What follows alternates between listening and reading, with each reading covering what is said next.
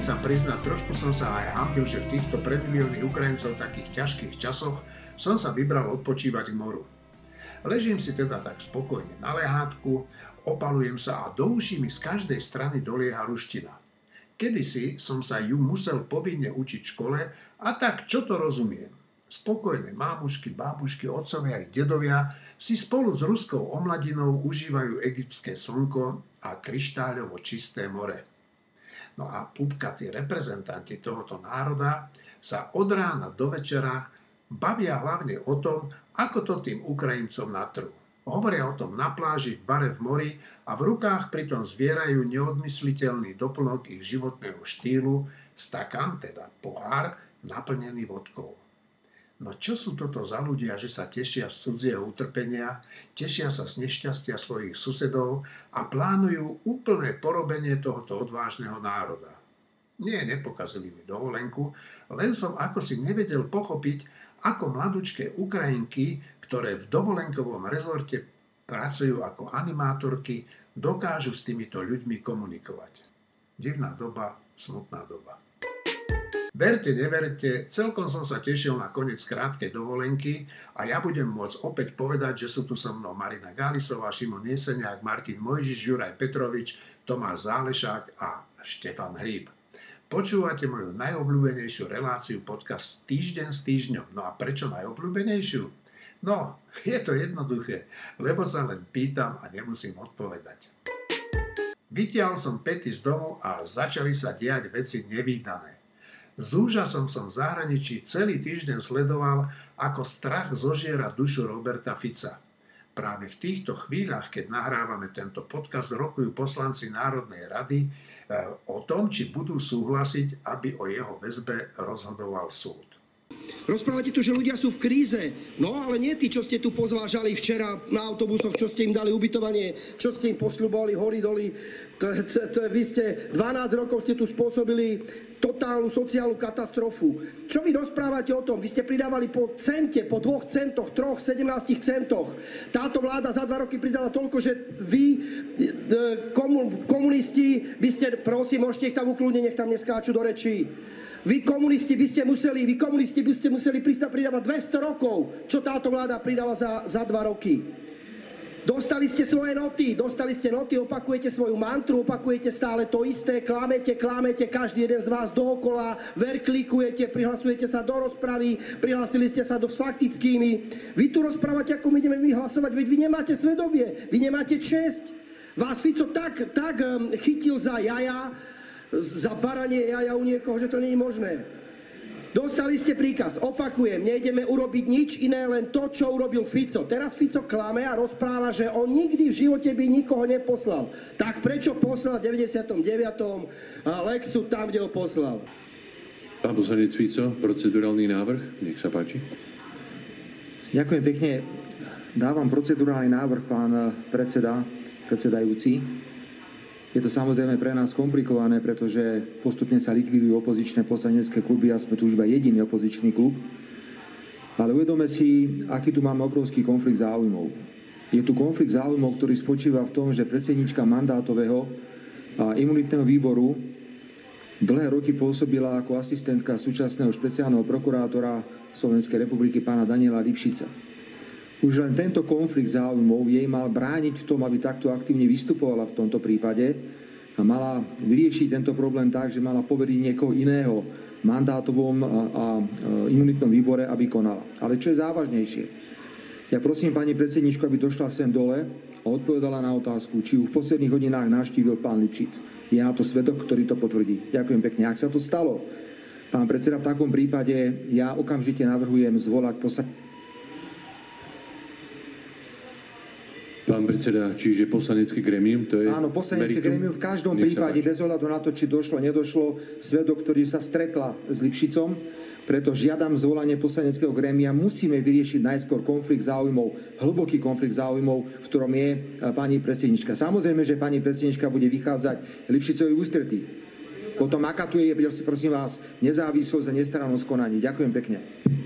Pán poslanec Fico, evidujem teda váš procedurálny návrh v tom, že žiadate ako predseda poslaneckého klubu na základe nejakých dohôd, keďže už nie je počet troch poslaneckých klubov na bezodkladné e, zvolanie tohto poslaneckého klubu, čiže z tohto pohľadu musím kontaktovať e, predsedu parlamentu, ktorý môže priamo zvolať.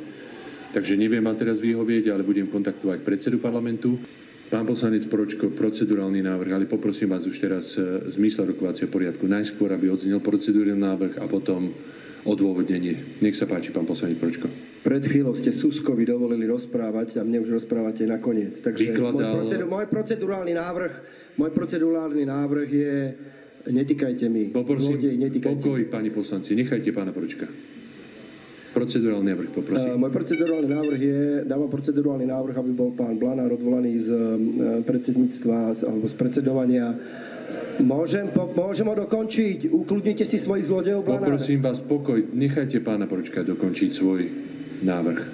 Hovorte, máte ho aj napísaný pred Áno, mám, mám, donesem vám ho.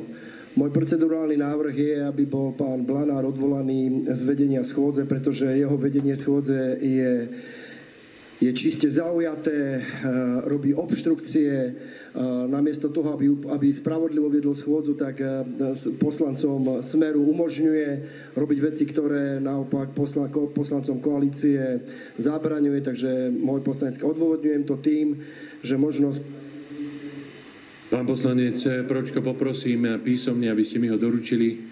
Avšak konštatujem, že vaše domnienky sú jednak eh, nepravdivé a naviac nemáme tu očividne uznašanie schopnú Národnú radu. Kolegovia, vypočuli sme si takú kratučkú ukážku z toho, ako rokuje náš parlament o vydaní Roberta Fica.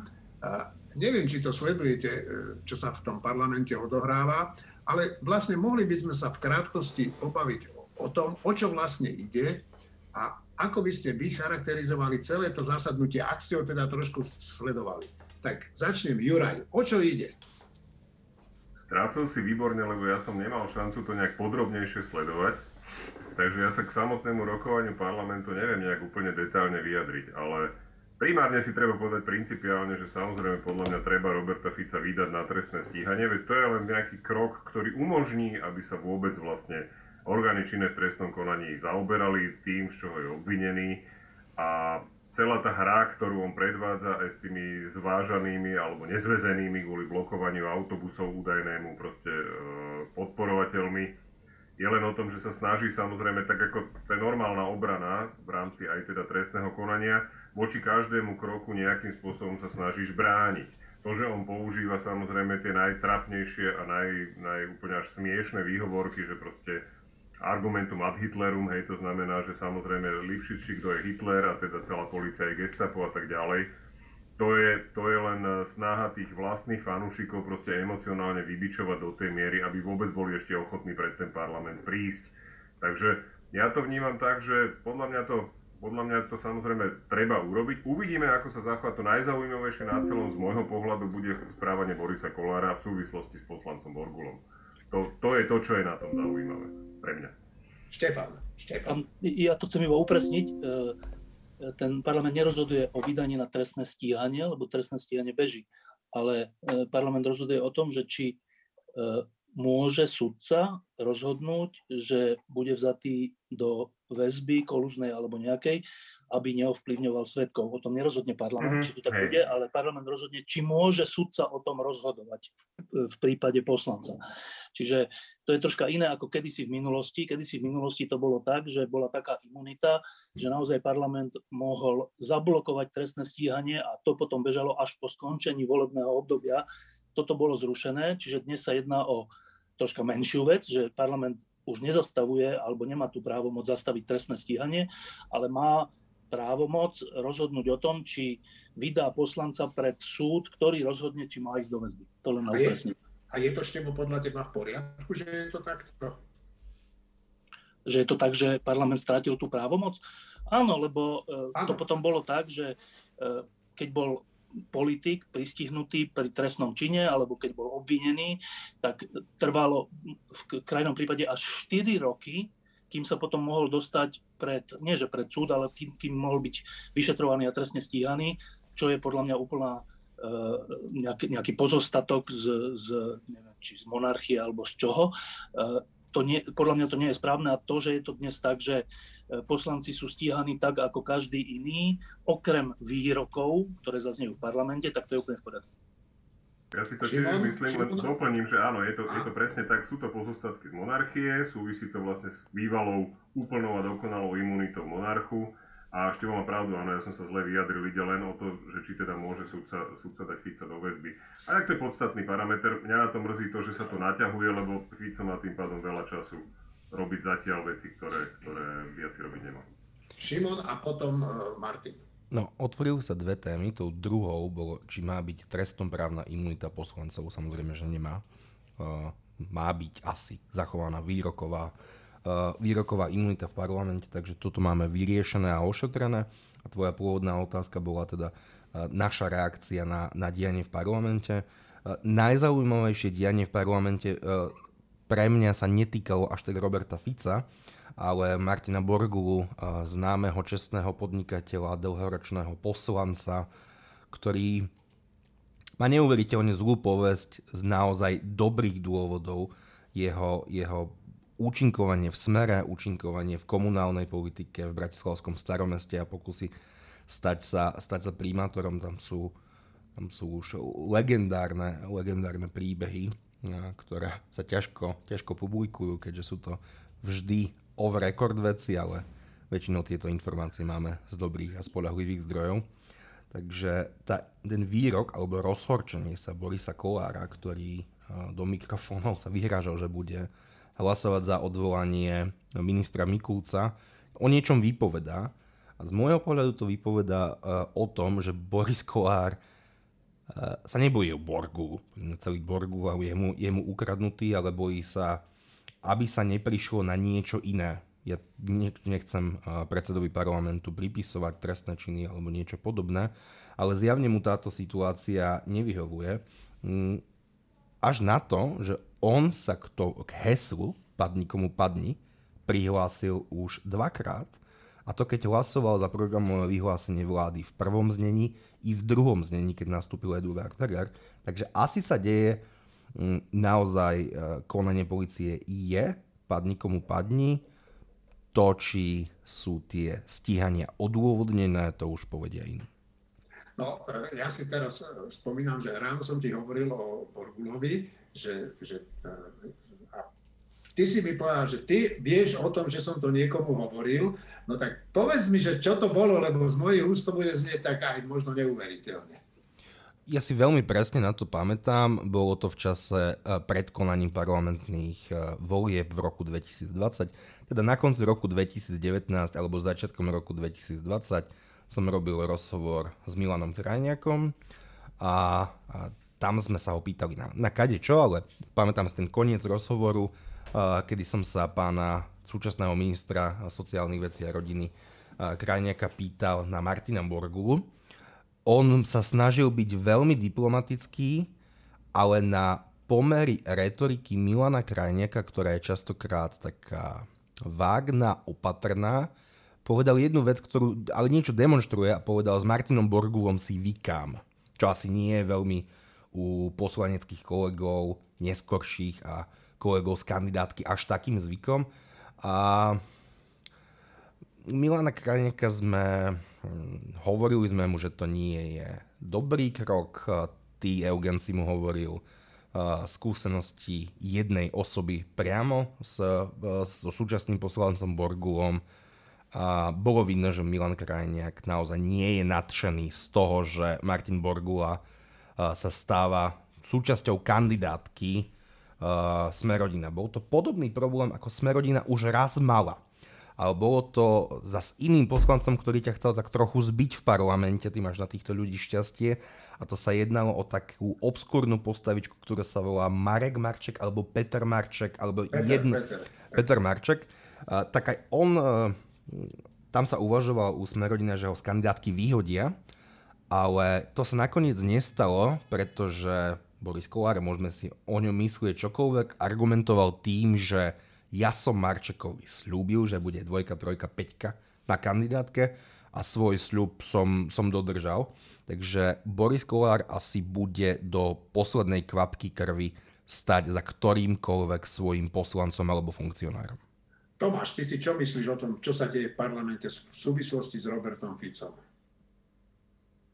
No, e, viac vecí asi nepoviem nič originálne. Toto mi pripadá, že sa schyluje k zaťažkávacej skúške celého e, právneho a politického systému. Spoločnosť je polarizovaná a dôležité teraz je, a chválim tých politikov, ktorí sa, ktorí sa vyjadrujú rozvážne k tejto veci. E, dôležité je prenechať výkon spravodlivosti orgánom činným v trestnom konaní, pretože na verejnosti teraz dochádza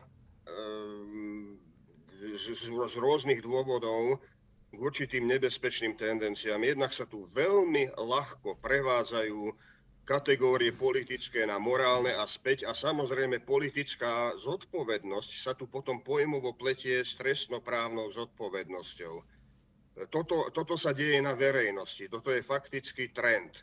A to treba rozlišovať a nenapomáhať tomuto trendu. Napriek tomu, že spoločnosť je z pochopiteľných dôvodov polarizovaná a treba povedať, áno, Fico má na tomto obrovský podiel, jednak preto, že nedokázal vyvodiť nikdy politickú zodpovednosť e, pre seba. A tu, tu ešte jedna zmienka o o tej jeho retorike, o, tej jeho, o tom jeho neustálom spomínaní nacistov a nacizmu a prirovnávaní Slovenska k Tretej ríši k nacistickému Nemecku a rôzne tie zmienky o Wehrmachte, ktorú, ktorú tu vraj chceme zavolať a podobne. Toto je nebezpečné aj z toho dôvodu, že sa tu a, a hrá to aj do rúk Putinovej propagande, ktorá to celkom vedome sleduje, že sa tu de, devalvujú slova, že tu dochádza k devalvácii jazyka, ktorý prestáva byť zrozumiteľný a ktorý vyhovuje zo všetkého najlepšie manipulátorom s pravdou. Toto je veľmi zlý trend, aj keď sa o tom nie vždy hovorí. Na to si treba dávať bacha. Martin a potom uh, Štefan. Ja si myslím, že, že tá otázka imunity poslancov je veľmi zložitá a zaujímavá otázka.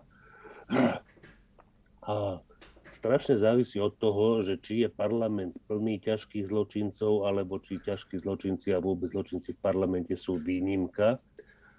A v zásade ja si myslím, že u nás je poslanecká imunita príliš slabá. Ja si myslím, že v tejto chvíli je to úplne dobré, ale Napríklad, keby sa dostal k moci Fico, po týchto skúsenostiach, ktoré teraz má, tak ja si viem úplne živo predstaviť, že rokovanie parlamentu bude prebiehať tak, že voči desiatim poslancom opozície budú vznesené vykonštruované obvinenia ako proti prezidentovi Kiskovi, budú začaté trestné stíhania, budú zobratí do kolúznej väzby v tom čase za nich kým bude náhradník, alebo kým nebude náhradník, tak e, ako sa odhlasujú dôležité zákony. Proste poslanecká imunita je na to, primárne si myslím, aby tí, ktorí sú pri moci, nemohli e, ovplyvňovať hlasovania tým, že, tým, že pozatýkajú opozičných poslancov. Priestupková imunita je kvôli tomu, aby nemohli zadržať tých poslancov, keď idú do parlamentu na dôležité hlasovanie, že vy ste prešli cez červenú.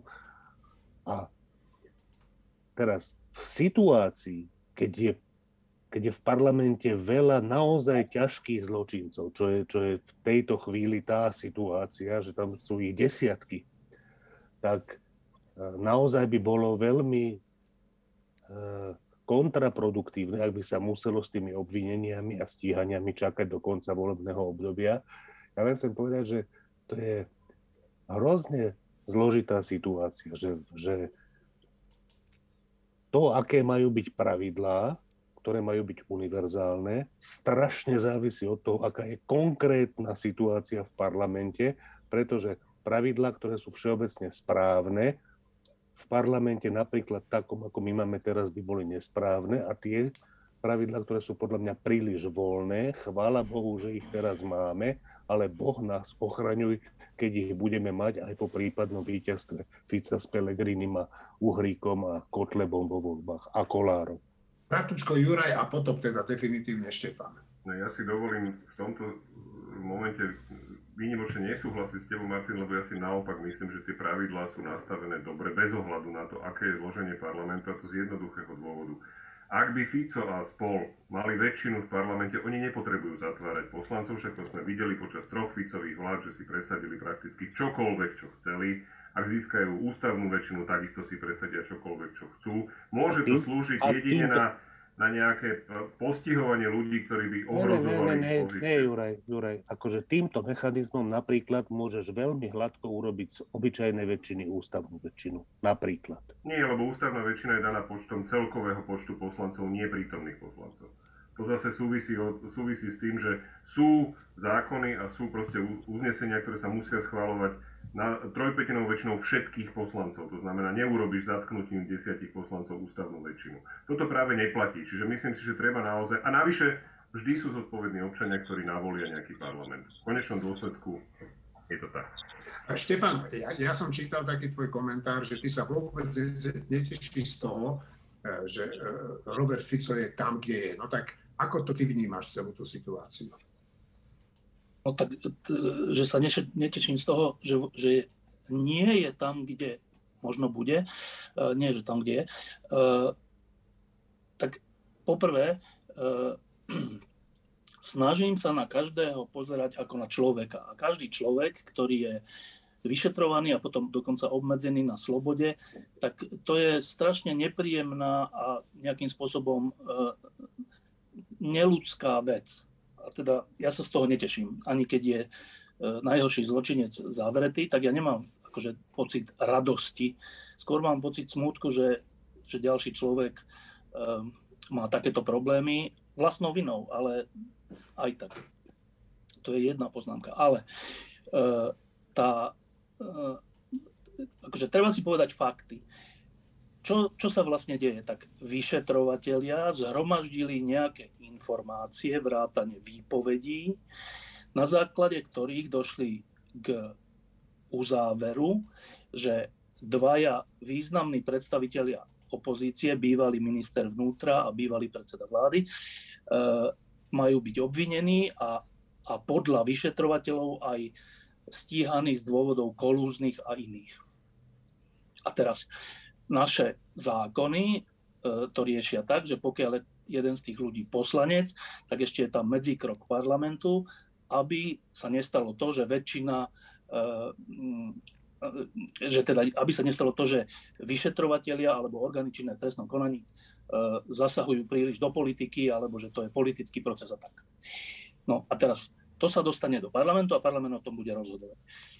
Ale parlament nemá rozhodovať o tom, lebo ja čítam som dosť prekvapený, čo čítam v poslednom čase. Čítam, že no ale keď to urobia, to bude nevýhodné, politicky sa im to vráti, niekomu to pomôže, alebo naopak nepomôže. Ale to nie to hlasovanie, to, že parlament musí odobriť vzatie do väzby, to hlasovanie nemá byť o tom, že teraz si tak zauvažujeme, že komu to pomôže a podľa toho budeme hlasovať. To hlasovanie má byť o tom, preto tam je, aby vylúčilo nejaké evidentné, eh, evidentnú zlovôľu orgánov činných v trestnom konaní.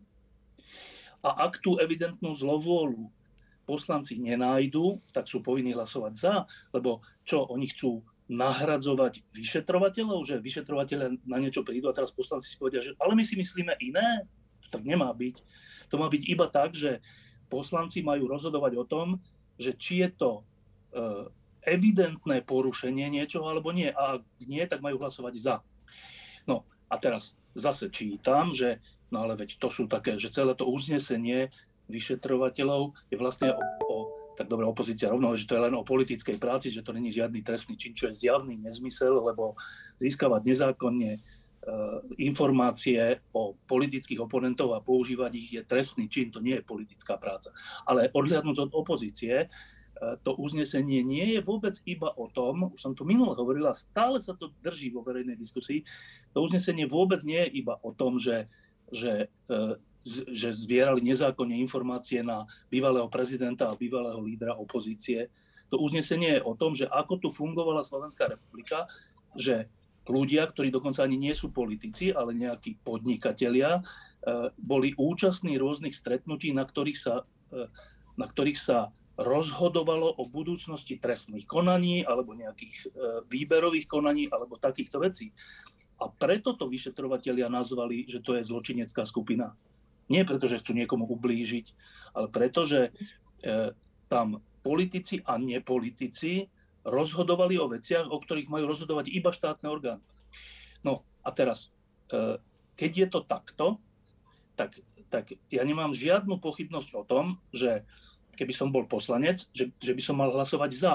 Ale ja by som nehlasoval za to, aby Kalíňáka, Fica a neviem koho dostali, dostal niekto do väzby.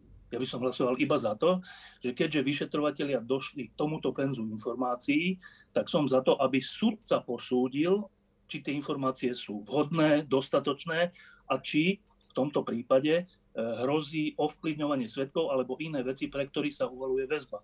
O tom má rozhodovať súd súd má posúdiť vyšetrovateľov a potom o tom rozhodovať. A navyše nad vyšetrovateľmi je ešte dozorový prokurátor, ktorý to tiež dozoruje. Ja som mal včera pod lampou e, Jána Šantu, to je prokurátor špeciálnej prokuratúry, ktorého som sa pýtal na tieto prípady mm, a on hovoril, že prokurátori špeciálnej prokuratúry osobne garantujú, že vyšetrovatelia postupujú v súlade so zákonom. A som sa ho opakovane pýtal, že v každom prípade dávate ruku do ohňa, že to tak je a on mi vždy povedal, že áno. A že on vôbec nechápe, že keď sa hovorí o tom, že, že to sú všetko politické kauzy a politické zneužívanie, ja neviem, OČTK, on hovorí, že on vôbec nerozumie, čo to hovoria. Že vôbec, že on sa s tým nikdy nestretol za tieto dva roky, keď sa tie veci vyšetrujú a on do toho dáva svoje meno, lebo on je dozorový prokurátor niektorých tých kauz a keby tie kauzy boli manipulované, tak to je jeho potom vina.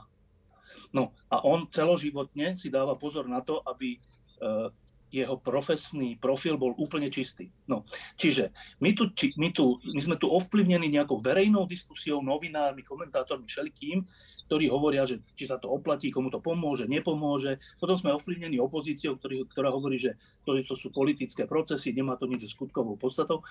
Ale potom si vypočujete ľudí, ktorí sú priamo pri tom, ktorí to pra, napríklad dozorujú alebo vyšetrujú a tí hovoria, že, úplne, že to je úplne že iný svet. A ja by som len očakával aj od nás, novinárov, že ten politický svet, ktorý je z definície, však im ide o vlastnú slobodu, o vlastnú budúcnosť, o vlastné percentá, že, že to rozlíšime a že nebudeme podliehať tomu svetu, ale že skôr sa budeme utiekať k svetu faktov. A svety faktov, svet faktov je v tomto prípade, že úplne iný ako ten, o ktorom sa hovorí. Dobre, no dorazila už moja milovaná kolegyňa Marina, ktorá keď začínal tento podcast, sedela ešte v taxiku zo stanice do redakcie. Marina, počula si ty moju otázku, alebo vieš, o čom sa bavíme, alebo zopakujem ti tú otázku? E, môžeš mi ju aj zopakovať. Dobre, dobre. Takže, e, že, či sleduješ, čo sa odohráva v parlamente a vlastne o čo ide v tom parlamente, ako by si charakterizovala celé to zasadnutie, ak si ho, ak si ho aspoň trošku sledovala? Sledujem do istej miery. A úplne súhlasím so Štefanom, že tu naozaj nejde o to, že vydávajú Roberta Fica do basy a trošku k tomu prispievajú aj sociálne siete a možno niektorí komentátori, keď to celé ponímajú tak, ako keby hlasovaním sa vydával Robert Fico niekam do basy. To vôbec tak nie je.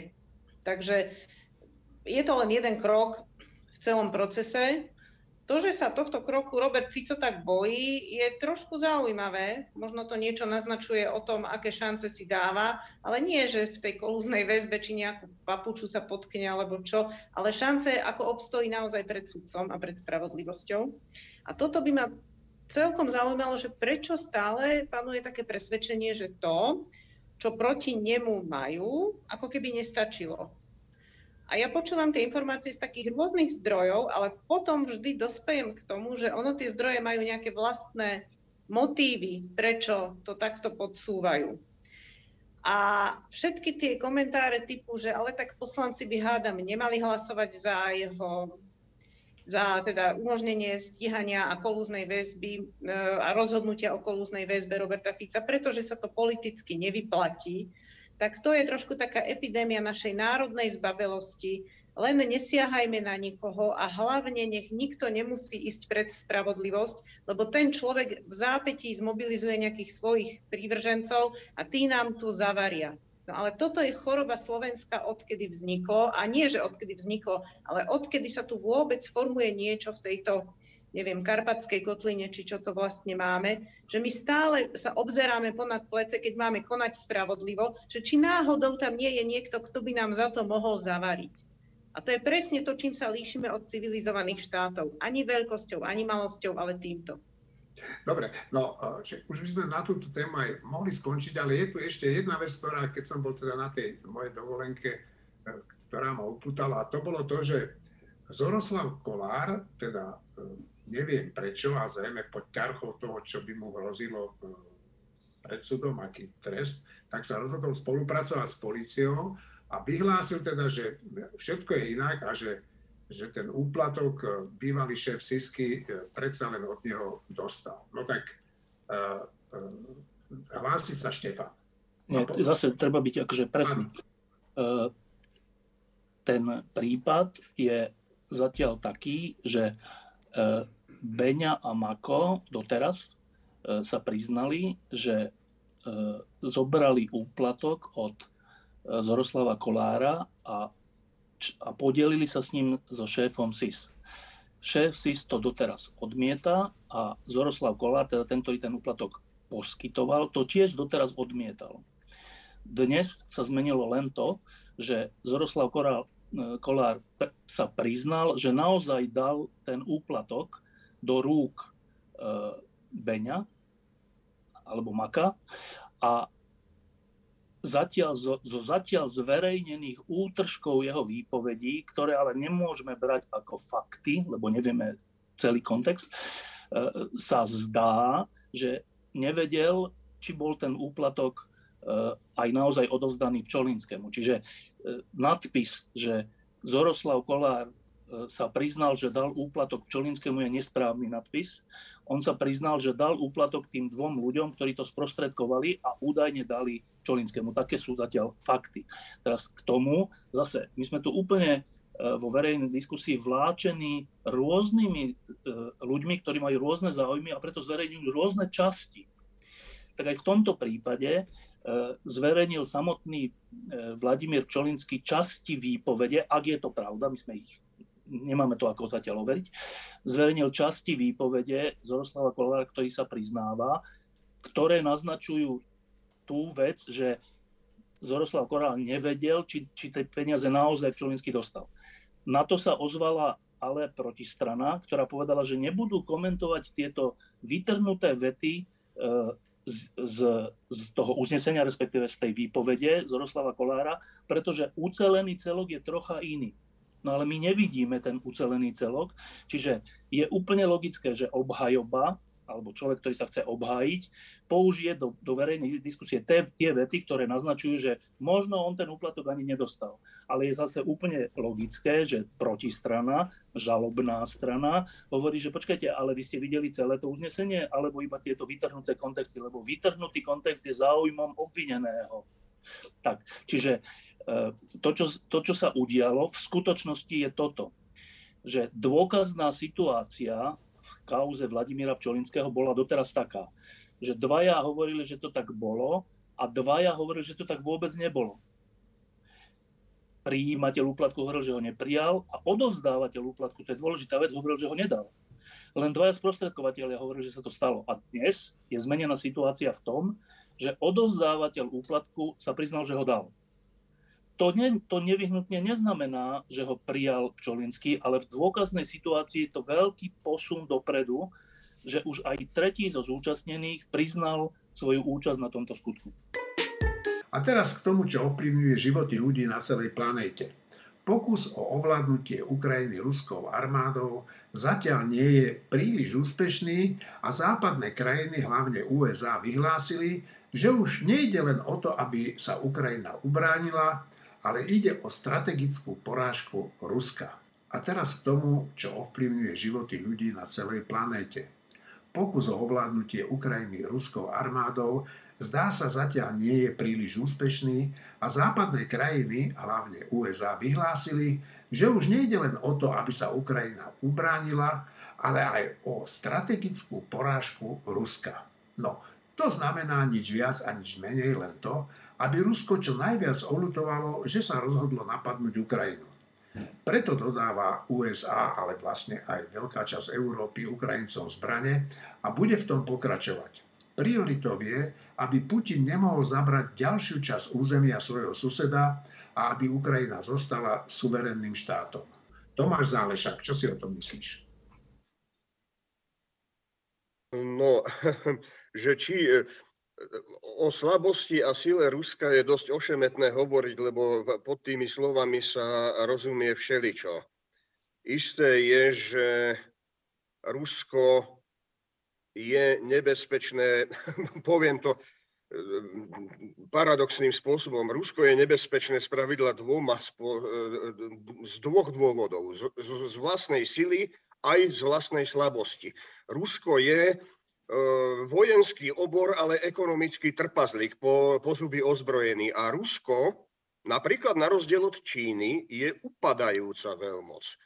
A práve preto, že je upadajúca, tak je tu riziko agresívneho správania zvýšené, je tu riziko všelijakých skratových reakcií. Čiže Rusko, Rusko by sa malo stať e, civilizovanejším.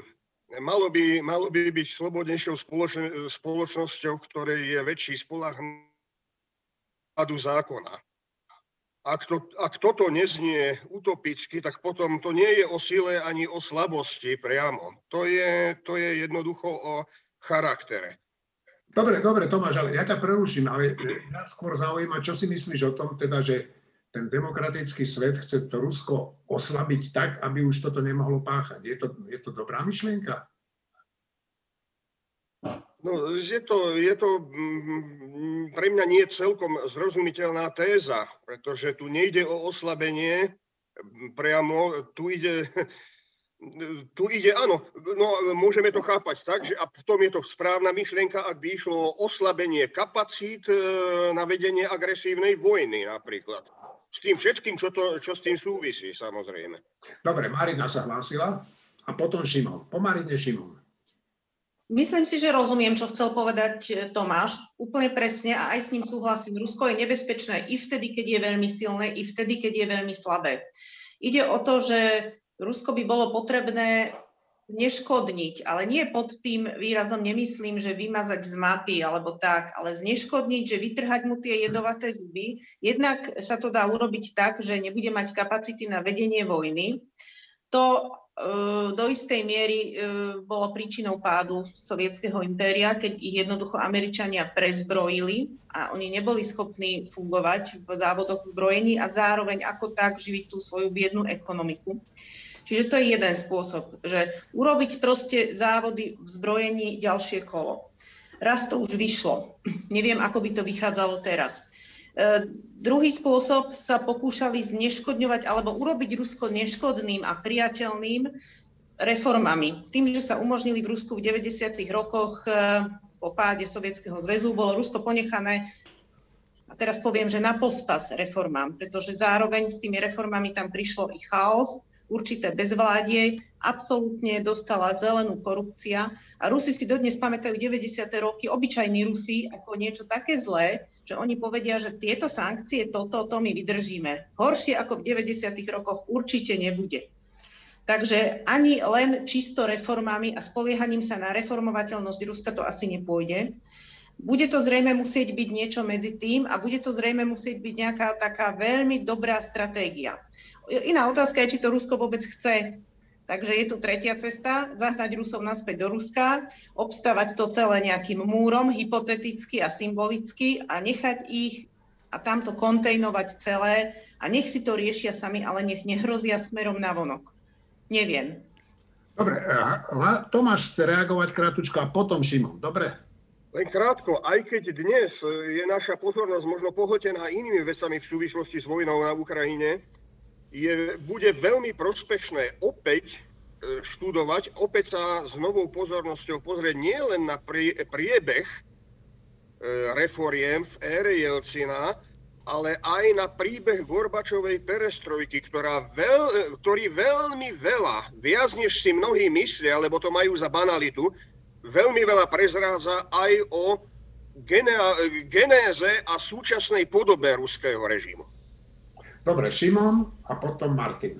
No, ja sa pokúsim vrátiť späť k tvojej otázke, ale, ale nadreň. Teda, tvoja otázka je, že Spojené štáty deklarovali, že Rusko treba oslabiť natoľko, aby už nebolo schopné tejto agresie. Samozrejme, je to dobrá úvaha, dobrá dobrý cieľ, ale otázka je, ako to, ako to dosiahnuť. Tak momentálne ruská ekonomika zo zaujímavosti, napriek sankciám, ktoré fungujú, ale dokáže e, generovať značné prebyty e, svojho, svojho hospodárstva až na úrovni 400 miliárd dolárov, čo je naozaj veľa peňazí. Takže otázka je, ako to Rusko naozaj položiť na kolená. A to asi naozaj sa vrátime opäť k energetike a k tomu, že jediný O Rusku sa hovorí ako o benzínke a plinárni e, sveta alebo Európy. No tak ak sa postupom času čo najrychlejšie tou benzínkou prestane byť a prestane byť plinárenskou spoločnosťou e, Európy, tak vtedy dokáže Rusko ekonomicky vykrvácať a o to by sme sa mali snažiť. Napríklad nevypínať v Nemecku jadrové elektrárne a podobne. Takže tá zmena si vyžaduje aj zmenu mindsetu v Európe a Európskej únii. Dobre, Martin, skôr než ti dám slovo, tak by som rád povedal, že e, dnes, ja som to čítal e, v tlačovej agentúre Slovenskej republiky, sa chystal Ivan Mikloš, Iveta Radičová a ešte niekoľko ľudí e, ísť na vládu a predložiť vláde, teda na podateľný, návrh, ako teda z toho, z tej závislosti plynovej výjsť čo, s čo najmenšími stratami a zrejme tam aj budú argumentovať, že prečo by sme to mali urobiť. Martin. Ja chcem povedať, že aj keď úvahy o tom, či oslabiť Rusko, ako oslabiť Rusko, do akej miery oslabiť Rusko, aby sa už nemohlo v najbližších rokoch pokúsiť o niečo také, ako robili na Ukrajinu, sú síce, sú síce správne, ale mi pripadajú druhoradé oproti absolútne kľúčovej úlohe dneška a to je ako ubrániť tú Ukrajinu, ako zabrániť postupu Rusov, čo i len o kilometre. Akože sa mi zdá, že tak ako bolo predpovedané, že proste na tom Donbase uh, je, tá, deje taká pomerne vyrovnaná vojna, kde Rusi síce pomaly, ale postupujú. Ja si myslím, že úlohou dneška aj najbližších dní a týždňov je, aby prestali postupovať, aby nepostupovali, aby, aby nehrozilo nebezpečenstvo, že, že sa im tam podarí nejaký prielom alebo výrazný postup. Proste prvoradá vec je, aby Rusi boli porazení teraz na Ukrajine, nie oslabení celkovo, aby tam boli porazení, alebo aspoň, aspoň zadržaní a v tých pozíciách, v ktorých sú stále oslabovaní. A tam sa mi zdá, že sme trochu ustali. Teda aj západ tej podpore sú nové zbranie, sú ťažké zbranie, sú dodávky ďalšie a ďalšie. E, tam si myslím, že e, nie je problém, že by neboli. Otázka je, či je ich dosť a hlavne, či sú dosť rýchle. Dobre, takéto poradie zvolíme. Tomáš, e, Juraj a potom Štefan. No, rád by som povedal isté varovanie, alebo je to pár bodov varovania. Ehm, veľmi by som nerád, keby to, čo vykupujú teraz Ukrajinci na fronte svojimi obeťami, sa zbabralo pri rokovacích stoloch, potom sa zbabralo politicky a tu, je, tu bude treba byť opatrný a tu pomôžu aj niektoré historické lekcie. Napríklad, e, niektorí ľudia možno vyťahnú historickú lekciu Versailles a budú varovať pred e, ponižovaním Ruska. K tomu poviem vám veľmi stručne a možno sa k tomu vrátime inokedy, že problémom Versajskej zmluvy vo vzťahu k Nemecku bol, bol problém nie, že bola natoľko punitívna a, e, a že bola viac ponižujúca, ale to, že bola zároveň slabá, že tu absentovala politická vôľa na jej vynúcovanie. Ak platí ten výrok, ktorý povedal Teddy Roosevelt na začiatku 20. storočia, že človek sa má vyjadrovať zdvorilo, ale má so sebou nosiť veľkú palicu, tak v prípade Versajskej zmluvy bola malá palica, ale, ale silné vyjadrovanie. Toto je jedna z vecí, ktorých by sme sa mali e, vyvarovať. Mali by sme sa vyvarovať ďalej nejednoty pri vyvodzovaní politických dôsledkov z, z výsledkov vojny. A takisto tu môže e, vzniknúť, a dúfam, že nevznikne nejaký zádrhel aj v prípade nejednoty na ukrajinskej strane. Tomáš, môžem sekundu, to bol Theodor Roosevelt, predpokladám. Ale to Tomáš povedal. Teddy, Teddy Roosevelt, Theodor áno, Roosevelt, áno. Myslím, že len Roosevelt, aby, aby nemali posluchači dojem, nie, nie, Frank... nie, nebol to dobre. Franklin Delano. Dobre, dobre, dobre tak uh, Juraj, Juraj a Štefan.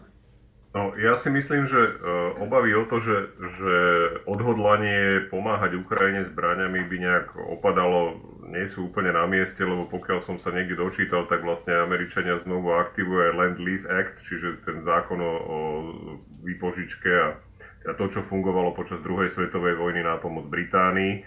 To znamená, a teda aj návšteva dvoch amerických ministrov v Kieve, mám pocit, že práve na základe ktorej hovoríme aj o tej téme oslabovania Ruska, viedla práve k tomu, aby dala jasne najavo, že Američania sú skutočne rozhodnutí pomôcť Ukrajine maximálne, ako sa len bude dať. A tam si myslím, že aj ten krátkodobý cieľ je úplne jasný, to znamená zabrániť Rusom v postupe, ak sa to podarí dokonca zatlačiť ich čo najďalej naspäť, aby teda Ukrajina sa, ak sa to vôbec dá, dostala naspäť k nejakej svojej územnej celistvosti.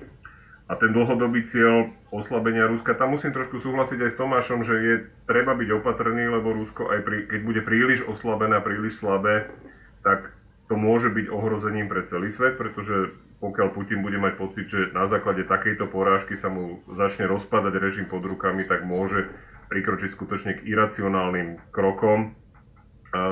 Pravda je tiež, že treba sa poučiť z perestrojky a následne 90. rokov pretože to ukaz- tam začal celý problém, nezačal v 90. rokoch, ten problém začal už počas perestrojky, ktorá v podstate rozbila nejaké tradičné fungovanie ruskej spoločnosti, či to bolo v Sovietskom zväze alebo ešte dávno pred ním. A to, čo urobil Putin, je, že sa vlastne vrátil k tomu modelu fungovania ruskej spoločnosti pred perestrojkou. Na to sú Rusi zvyknutí, v tom sú schopní fungovať tá spoločnosť skutočne funguje na tej báze, že cár, či už je to generálny tajomník, alebo reálny cár, alebo prezident, môže všetko a občania proste sú povinní to vydržať a nejak to vydržia. To znamená, že reform, či je vôbec Rusko reformovateľné, je obrovská otázka do budúcnosti a ja som v tomto skôr skeptický. Ja si myslím, že skutočne uh, berlínsky múr okolo na hraniciach Ruska a teda nech si to následne Rusi nejakým spôsobom vyriešia sami. Neviem, či sú toho vôbec schopní. Je asi jediné, čo môžeme dnes považovať za nejaký spôsob riešenia, ale či to vôbec má šancu? Skôr nejako áno. Štefan.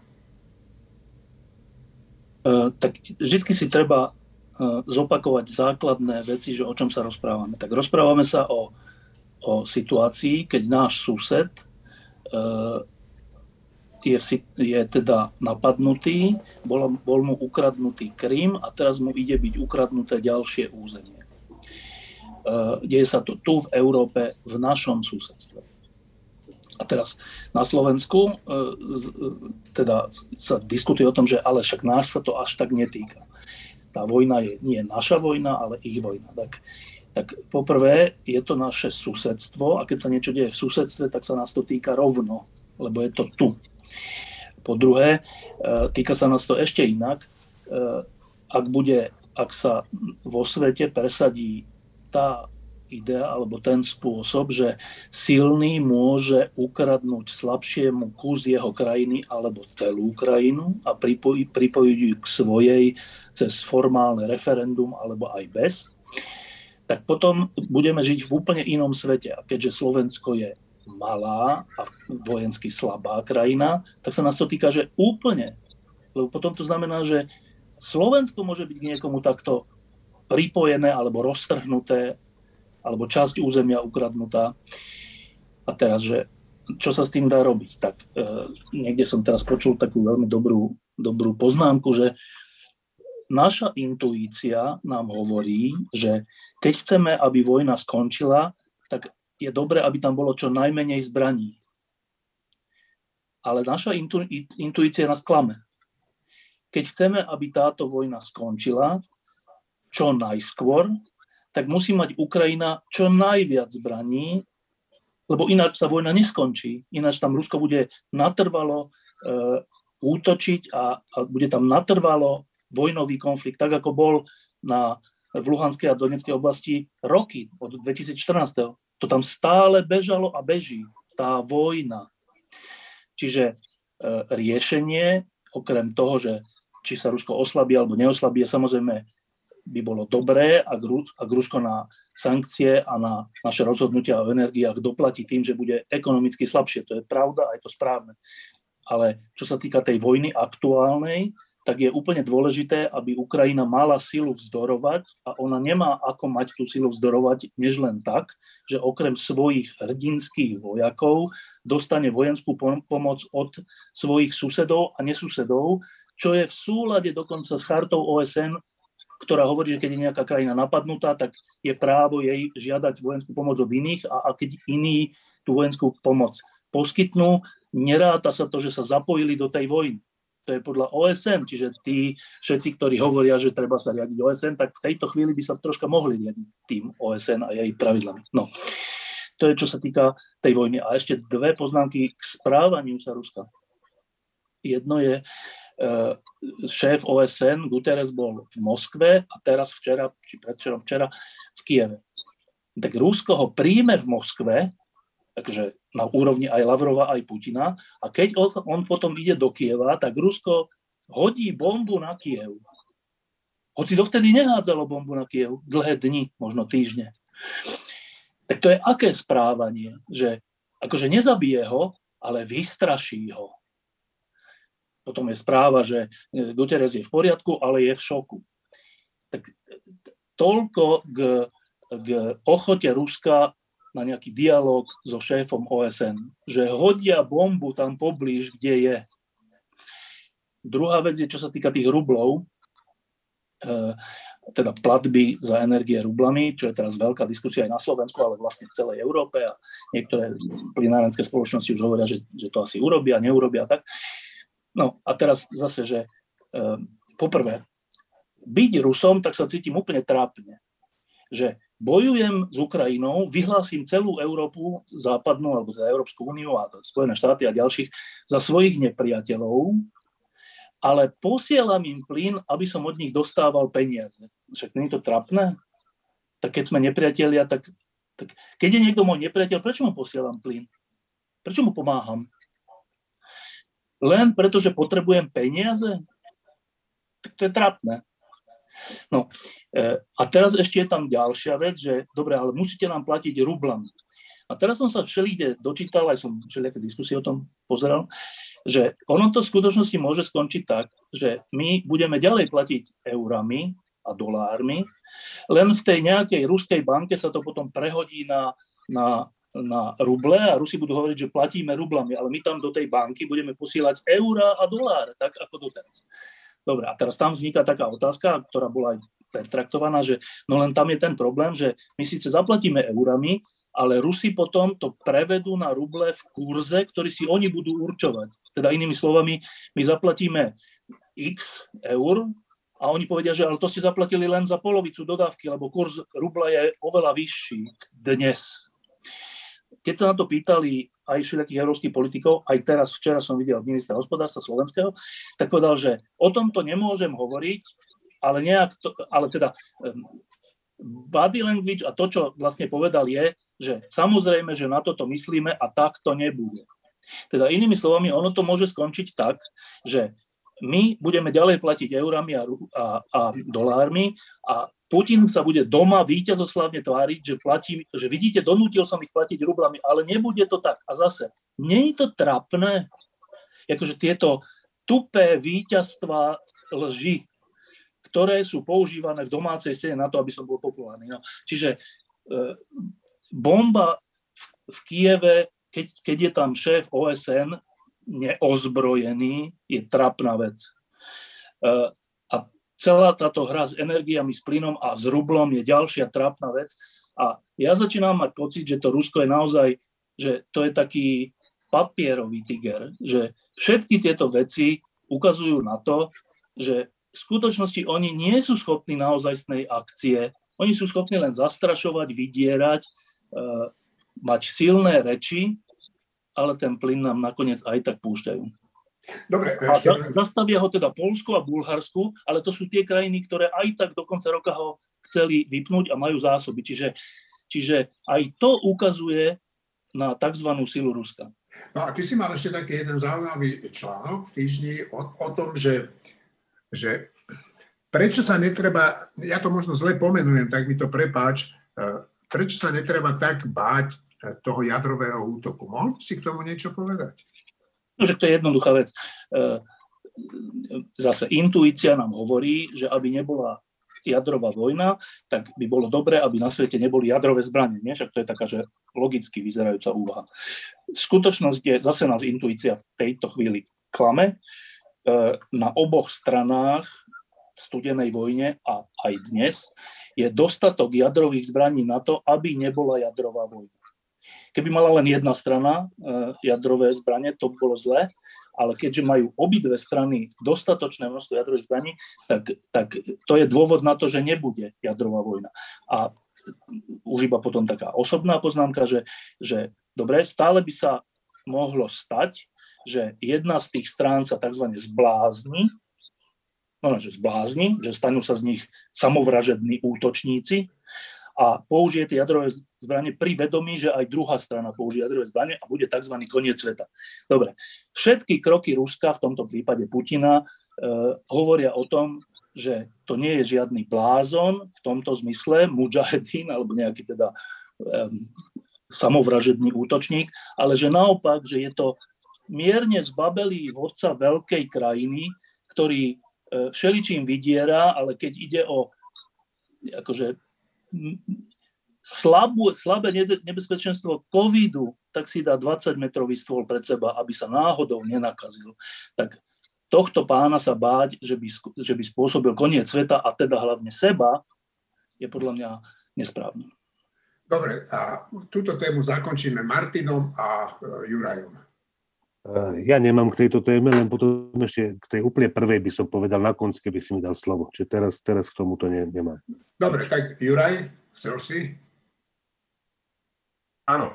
Uh, tam ide o to, že to, čo si ty ešte hovoril, že je to trápne, že proste napriek tomu stále dodávajú Rusy proste plyn a dodávajú aj ropu a dodávajú aj iné suroviny. Uh, no, ja mám pocit, že to je také, ja mám jeden obľúbený seriál, Meš, kde hrajú tí, tí účastníci tam hrajú také šachokarty. A proste tvária sa, že to je, v podstate sú to šachy a do toho sa hádžu nejaké karty a ešte sa tam dávajú nejaké stávky. A to je presne to, že my, akože Západ, a tým myslím teraz akože od Spojených štátov až po, po v podstate hranice Ukrajiny, uh, už nejakým spôsobom fungujeme na dodržiavaní nejakých pravidel. Napríklad, že sa v zásadných, aspoň v zásadných veciach neklame, že sa v zásadných veciach dodržiavajú nejaké dohody a podobne. No lenže v Rusku toto nikdy poriadne neplatilo. V Rusku vždy platilo to, že to, čo robí cár, to je vždy správne. A je jedno, že či teraz klame, podvádza, či predáva proste nejaký materiál niekde na západ, alebo nepredáva nejaký materiál na západ. To je v podstate jedno. Áno, je možné, že celá hra o platbe rublami za, za plyn a ropu je len o tom, aby Putin mohol doma vyhlasovať, že teda aha, pozrite, že však ja som ich donútil platiť v rubloch, Druhý moment ale je, že to, že vypli práve Polsko a Bulharsko, je skôr taká snaha zase rozhádať Európu, lebo na tom Rusko pracuje dlhodobo, v podstate od nástupu Putina k moci. Čiže ja tam vnímam aj tento motív, že dosiahnuť zase nejaký nesúlad a pokúsiť sa oslabiť to odhodlanie e, najmä európskych krajín a určitú jednotu, ktorú vlastne nechciac vyvolal Putin útokom na Ukrajinu, tak snažiť sa cez ten plyn E, krajiny, ktoré sú viac alebo menej závislé na tom ruskom plyne, rozhádať.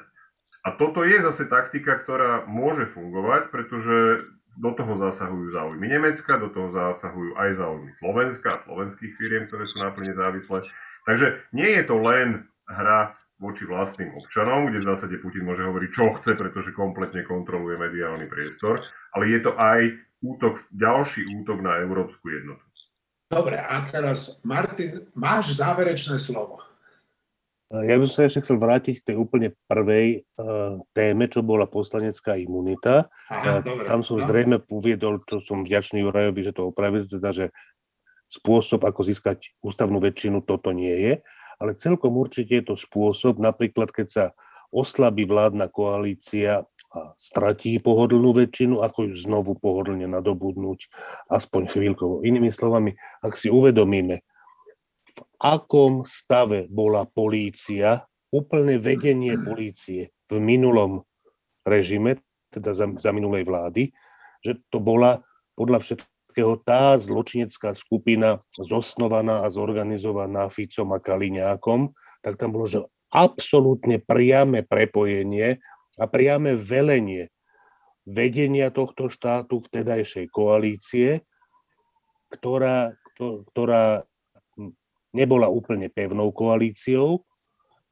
A toto je spôsob, ako dosiahnuť, ako dosiahnuť proste uh, akúkoľvek prevahu, ak máš, ak si dostatočne hrubý, čo teda to minulé vedenie polície a vedenie štátu jednoznačne bolo. Čiže ja netvrdím, proste to, čo chcem povedať, je, že ten problém poslaneckej imunity je úplne zložitý problém, oveľa zložitejší, než keď to Matovič akože úplne demagogicky vyhlasoval, že nemôžu byť občania dvoch kategórií, jedni, ktorí majú imunitu a druhí, ktorí nemajú imunitu. To sa dobre počúva, aj to na prvé počutie dobre znie a je to úplne milný argument. Na druhej strane, samozrejme, ak by sme mali v parlamente sériového vraha, tak ďaleko ešte nie sme, ale možno aj to bude. A vedelo by sa o tom, vyšetrovateľi, aby mali kompletné dôkazy, tak teraz čakať 3,5 roka, kým bude môcť začať byť stíhaný, je absurdné. To znamená, že to je zvláštna vec, že ktorá potrebuje všeobecný zákon, ktorý evidentne si okamžite vieme vymyslieť konkrétne situácie, kedy ten všeobecný zákon bude zlý, bude kontraproduktívny. Je to proste ťažký problém. To je celé, čo ja som chcel povedať. Šimon, ty si mi, keď sme išli tento podcast nahrávať, hovoril, že celkom zaujímavá vec sa udiala aj v tej tzv. malej politike, a, a, alebo sa odohráva, a, ale môže mať veľký dosah vlastne na život e, každého jedného občana Slovenska. No tak o čo ide? No, ja len mierne poopravím, lebo ja to, čo ideme teraz rozobrať, rozhodne nepovažujem za malú politiku. Skôr naopak, to sú z najkľúčovejších vecí celej spoločnosti a to sú dôchodky. V nedávnej relácii, tuším to bolo 24.4. Eh, na TA3 bol minister práce Milan Krajniak spolu eh, s Kamenickým eh, zo Smeru a tam zazneli pre mňa veľmi znepokojivé výroky z oboch strán. Zo strany Kamenického to, Tomáš tak neprekvapuje, ale Milan Krajniak tam načrtol, že by bolo v celku fajn, a že on by to vedel podporiť, keby sme zrušili druhý pilier. Uh, naše dôchodky sa odvíjajú od, od mnohých, uh, mnohých uh, premenných a sú momentálne na Slovensku sú tri piliery, to je ten prvý, to je platba do sociálnej poisťovne, druhý, to je platba na súkromné dôchodcovské, dôchodcovské účty, kde ide istá časť percenta z toho, čo posílame sociálnej poisťovne a tam je veľa peňazí. Naozaj, že tam sú miliardy eur, ktoré politikov veľmi lákajú. Ale zásahy do druhého piliera negatívne naozaj môžu ohroziť e, budúcnosť hlavne tých mladších generácií. A mladších myslím, že pod 50, ktorí si na tento dôchodok, e, dôchodok sporia. A v tej, v tej relácii sa hovorilo, že obidvaja, by, obidvaja politici, teda pán Krajniak a pán Kamenický by nemali problém so zrušením druhého pilieru, ale to je naozaj nebezpečný myšlienkový experiment, keďže tie peniaze na našich účtoch dôchodcovských správcovských spoločností sú naše. Sú súkromné, čiže nie, nie explicitne, ale podprahovo sa tam pohrávajú s myšlienkou, že, akože čo, že tieto peniaze by sa znárodnili, teda ukradli. Ja verím, že tento myšlienkový pochod tam nie je a už samotná snaha a myšlienkové experimenty o zrušení druhého pilieru sú, sú mimoriadne nebezpečné. A posledná poznámka, práve som dostal cez, počas nahrávania tohto podcastu také mm, taký e-mail, kde nás pozývajú od niekoho z redakcie, kde pôjdem ja teda na ministerstvo sociálnych vecí a rodiny na také raňajky pre novinárov, kde Milan Krajnek spolu so štátnym tajomníkom budú predstavovať nejaké navrhované e, zmeny v druhom pilieri. E, málo kedy sa bojím raňajok, teraz sa bojím, čo sa dozviem. Všetkým, ktorí vydržali tento podcast počúvať až doteraz, prajem príjemné a spokojné dni. Ukrajincom veľa síl odolávať ruskej agresii a demokratickým štátom pevné a trvalé odhodlanie stáť za Ukrajinou a pomáhať jej doviesť vojnu do víťazného konca. Do počutia, priatelia.